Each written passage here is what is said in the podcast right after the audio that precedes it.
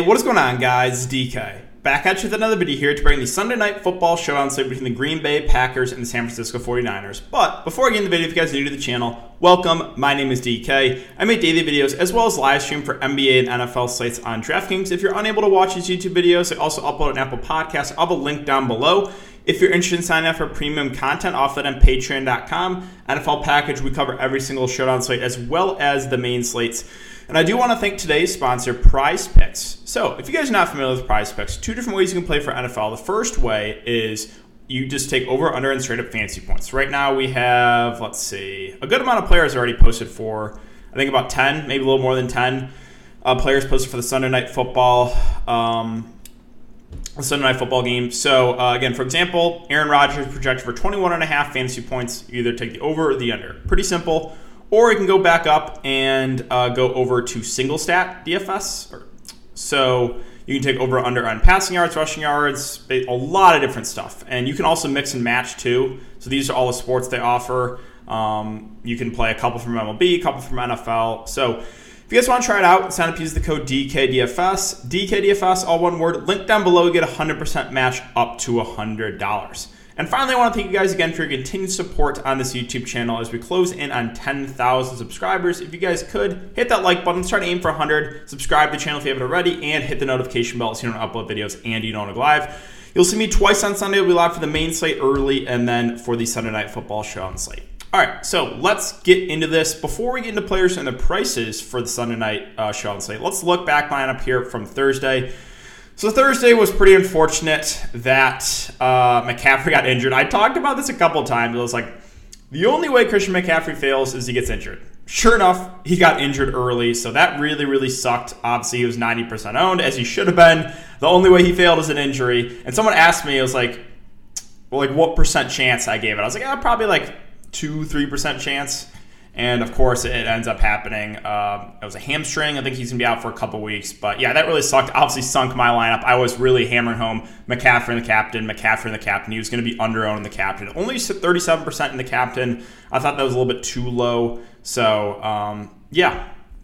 Chris Conley is now the Tony Snell of the NFL. So he's going to play the entire game and do absolutely nothing. Anthony Miller, though, was, was pretty solid. He got a touchdown. Um, but yeah, McCaffrey being in the captain spot just killed me. If McCaffrey uh, stays healthy, I'm probably cashing because I was you know above 50 percentile with this lineup, even with him in the uh, in the captain spot. But um, yeah, let's take a look at the winning lineup again. This is in the luxury box, and ownership always condenses on the good plays in the higher stakes. So this is again a two thousand dollar entry for the show on site. Anthony Miller in the Millie Maker, I think he's about thirty percent. In this, uh, he was about fifty percent. And then if you go down, uh, obviously you can take a look at Chris Conley was about 60% owned. So even though Conley was a bust, he was about double the ownership in this one. As again, he should have been, right? He's a guy playing the entire game, basically 1K wide receiver. Like, really? Zero catches?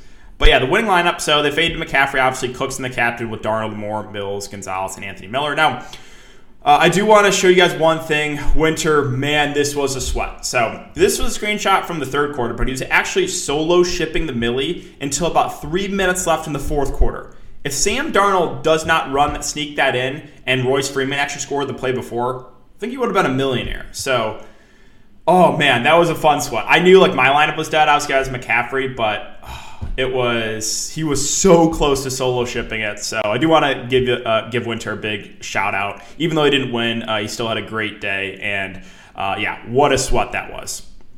All right, so let's get into it now. Uh, before, or let's take a look at the Vegas odds that I should say. So Packers and 49ers into the 50 over under, definitely on the higher side. 49ers are three point favorites. All right, we'll start off with the road team in Green Bay. So, what I first want to do is take a look at the snap counts here for the Packers in their last game. At the running back position, so Aaron Jones played about 70% of the snaps, A.J. Dillon about 30%. That's kind of what we expected, about a 70 30 split. Now, Jones was super productive with his touches after scoring four touchdowns. Don't think we could expect that again. At wide receiver, Davante uh, played about the or most of the game. Uh, Lazard and MVS were both ghost out there playing uh, two thirds of the game, 65 and 66% respectively and both had zero catches. Kind of crazy. Cobb only put 18% of the snaps, so he did have a few catches. Productive when he's out there. And Green Bay did say they wanted to get him more involved. So we'll we'll get to that. At tight end, kind of gross, but yeah, Tonyan is definitely their pass catching tight end. Played only 43% of the snaps. Dafney 45%, and Marcedes Lewis, 55%. we'll get to San Francisco snaps um, when we go over to, to the 49ers. So, starting the Green Bay side, the top three guys look pretty solid, right? The the offense is condensed, meaning you know where the productions come from. When they're throwing the ball, a lot of the times going to Davante Adams. Running the ball, it's it's Aaron Jones, the workhorse, and obviously Aaron Rodgers. So like again, this target share is pretty condensed for, for Green Bay as far as production goes. Um, yeah, Aaron Rodgers at 11-8, I think is, is pretty safe. Um, 49ers, mediocre matchup. Don't think it's the best. Don't think it's the worst. But um, I think he's definitely one of the safer plays on the slate. So we have Davante 11-4, Aaron Jones at 11-2. I mean, I think Davante has a lot more upside. Uh, we got to like kind of throw that last game out the window, right? Touchdown variance is not something I'm trying to predict. Four touchdowns. Take away those four touchdowns from Aaron Jones. I believe he has 17 fancy points, and Davante outscores him by six. So, um, yeah, always got to factor that, right? Touchdown variance is, is real, and uh, are we going to expect Aaron Jones for four touchdowns again? No, most likely not. So, for me, I think a small lean to Davante over Aaron Jones, but um, yeah, I think both guys are pretty solid plays. Again, Davante, one of the top wide receivers in the league, going to be targeted a ton. Obviously, a red zone target. And then Aaron Jones should play about uh, two thirds of the game, maybe a little bit more. He's going to be productive when he's out there. He's definitely involved in the passing game, six catches on six targets. So really, the top three guys for Green Bay, they all look pretty solid. Robert Tonyan caught a touchdown. Again, kind of just indifferent about him. Maybe he's a little bit overpriced in this one, but he is a red zone target. Um, four and three targets first couple games is not amazing. So a little bit indifferent, maybe, uh, or I guess my take would be I think he's a little bit overpriced, not completely out of play. As far as the wide receivers go, so MVS, Lazard, let's start with those two. Both had zero catches. Now, MVS was actually targeted. He was targeted in four deep balls, I believe. None of them connected. Lazard, on the other hand, was not targeted at all. Now, he's a good blocking wide receiver. Um, so maybe that's why he's getting a, lot of uh, snaps right now because he's really not doing a ton with uh, uh, you know the passing role, uh, receiving role, I should say. Um, but yeah, MVS is probably the guy that has more upside than Lazard. Obviously, he's a, a deep threat even though he didn't catch a ball last game. So I think he's a viable tournament play. Lazard a little bit more worried about his role um, since he wasn't targeted at all. I think he'll be more of a contrarian play. I think the way you get to Lazard, or the reason you get to Lazard on, on Sean site is ownership, right? I don't think he's going to be super popular after the zero uh, target game. And finally, Randall Cobb. So didn't play a ton, right? But did have three catches and three targets. And Green Bay did say they want to give him more involved. He's, he's a possession receiver, a guy in the slot not going to run the deep targets, but a guy that will run those short routes. So um, all three of the secondary receivers for Green Bay are in play. Is there one I like more than the other? Not really. I think they're all kind of just secondary options, uh, fine filler pieces, right? I'm not going to prioritize these guys. Again, kicker. Um, kicker's relatively safe uh, position on the showdown slates. Mason Crosby, definitely a safer option in a higher total game. As far as the Packers do you go at 3 6, don't love it. Um, I don't think they're a great defense, and uh, 3 6 feels a little bit too pricey for them. Now, A.J. Dillon, I do think is a viable value play. Again, he'll probably get around 30% of the snaps. Had five carries and one catch and one target last game. I think he's fine value. Not, you're not going to expect a ton from him, but he is going to be involved. Uh, Marcedes Lewis at $400, more of a blocking tight end, but does have one catch through two games. And yeah, that's really it. Again, Dafney is uh, on the IR, so maybe more work for Tonyan and um, a guy like uh, Marcedes Lewis, right? Yeah, because Dafney played 45% of the snaps last game. I don't think he has a catch or didn't have a catch. No, he didn't. So, um, all right, let's move on to San Francisco. Let's first go over these snap counts here. All right, so running back, well, this is going to be the tricky part of the slate, right?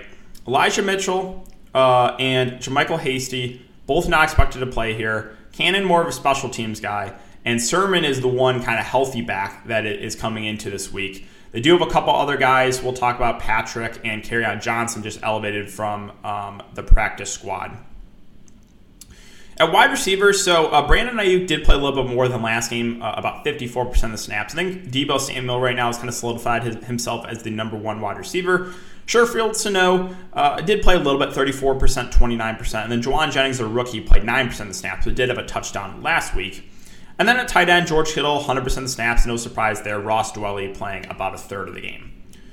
Okay, so starting on the San Francisco side, uh, last game we will mention Trey Lance did not see the field. Um, the previous game he did play a little bit. So, um, yeah, with Jimmy Garoppolo, uh, you know, I think he's still a safer option. He did have 11 rush attempts last week. That was a little bit weird. He's not really a rushing quarterback, uh, but did run one in. you know, the one worry here is even though Trey Lance didn't play last game, there's always a chance Lance comes in in the red zone uh, or, you know, when they're close to scoring and maybe takes away an opportunity here from Jimmy Garoppolo. But quarterbacks, as always, as you guys know, are, are safe targets on the show slate. And I mentioned Deebo Samuel. I think he's kind of solidified himself as the number one wide receiver. 12 and 8 targets right now, averaging 10 targets a game. Um, playing a majority of the game, too. I think he is definitely a viable spend up. And then George Kittle, I think, is too cheap at 8.2K. I know he hasn't had a big game yet, 5 and 4 targets, but um, you got to expect a breakout game coming soon, right? George Kittle is definitely one of the, the top tight ends in this league, and you're getting him at a nice discount here, 8.2K. So do like the price a decent amount there on Mitch on uh, George Kittle. Again, I mentioned Elijah Mitchell doubtful, Hasty on the IR. So we'll get to the 49ers running backs, but definitely some value there. Aiyuk, God, I just I really hate Kyle Shanahan. There's a few coaches I just really, really hate. Shanahan, McVay, those are two guys you just cannot trust at all. Um, he had one catch and two targets last week, but did play about half the game. Definitely in play. We know Aiyuk's a talented wide receiver, um, but I think more of a GPP target because Shanahan is his coach. Uh, Robbie Gould at 4 4. Again, safe option, right? Kickers, safe targets in the showdown slate. No issue there. 49ers defense, I'm not super excited about either defense going up against the Packers offense, a 50 over under. I guess if, if you made me pick like which defense I would or which defense I would choose, I would rather go to the 49ers, but don't love either on this one. Uh, now, Trey Sermon, I think, is, is going to be one of the better value plays on the board. Right now, he is there listed on the top of the depth chart because everyone else around him got injured, um, and he is good to go for this one. He's only 3K. So, yes, Shanahan is a troll. You never know. They do have two other backs we'll talk about, but I think Trey Sermon is the best bet to kind of be the lead dog at, at running back. So, at only 3K, I think he makes for a really good value play. Now they do have Trent Cannon on the roster. He's been on what like ten teams now in the last three weeks. It seems like, uh, but he's more of a special teamer. So not a ton of interest there in Trent Cannon. Uh, Jacques Patrick, if you guys follow my XFL content, XFL legend here at 2K, uh, he's expected to be in the mix at running back. I think he's viable tournament play. And then uh, Kerryon Johnson is at $200, and he was elevated from the practice squad. Who knows how much work he's get, he gets? I will mention San Francisco historically likes running a committee at backfield. So if you wanted to roll the dice and guys like Kerryon Johnson or Jacques Patrick, I think that that is definitely uh, viable for GPPs. And then we got to go over a couple cheap receivers here against Sanu at 1.4. Sure, in play, not going to play a ton. Played about a quarter of the game last week. Sherfield uh, played a little bit more. I said six targets right now through two weeks. And if you go back and look, he's played 34% of the snaps. So um, I think he is, again, viable punt play, but you're not going to feel amazing about it because you're not going to see a ton of snaps. And then rookie Jauan Jennings uh, was uh, had a nice week, but only played 9% of the snaps. So, again, the San Francisco punt receivers are all uh, definitely on the riskier side. Uh, Kyle Juszczyk is only $800. Now, like, he actually is a decent receiving fullback. Um, he has one catch and one target in week one, two catches and three targets week two, and did have a carry as well. I actually think he's viable. I do. Um, again, Juszczyk is is a guy that they will look to at times. Uh, you know, play action, dump it off to the fullback. He can get you know a short yard run as well. So little bit of interest actually in in, in Juszczyk, which is really weird to say about a fullback.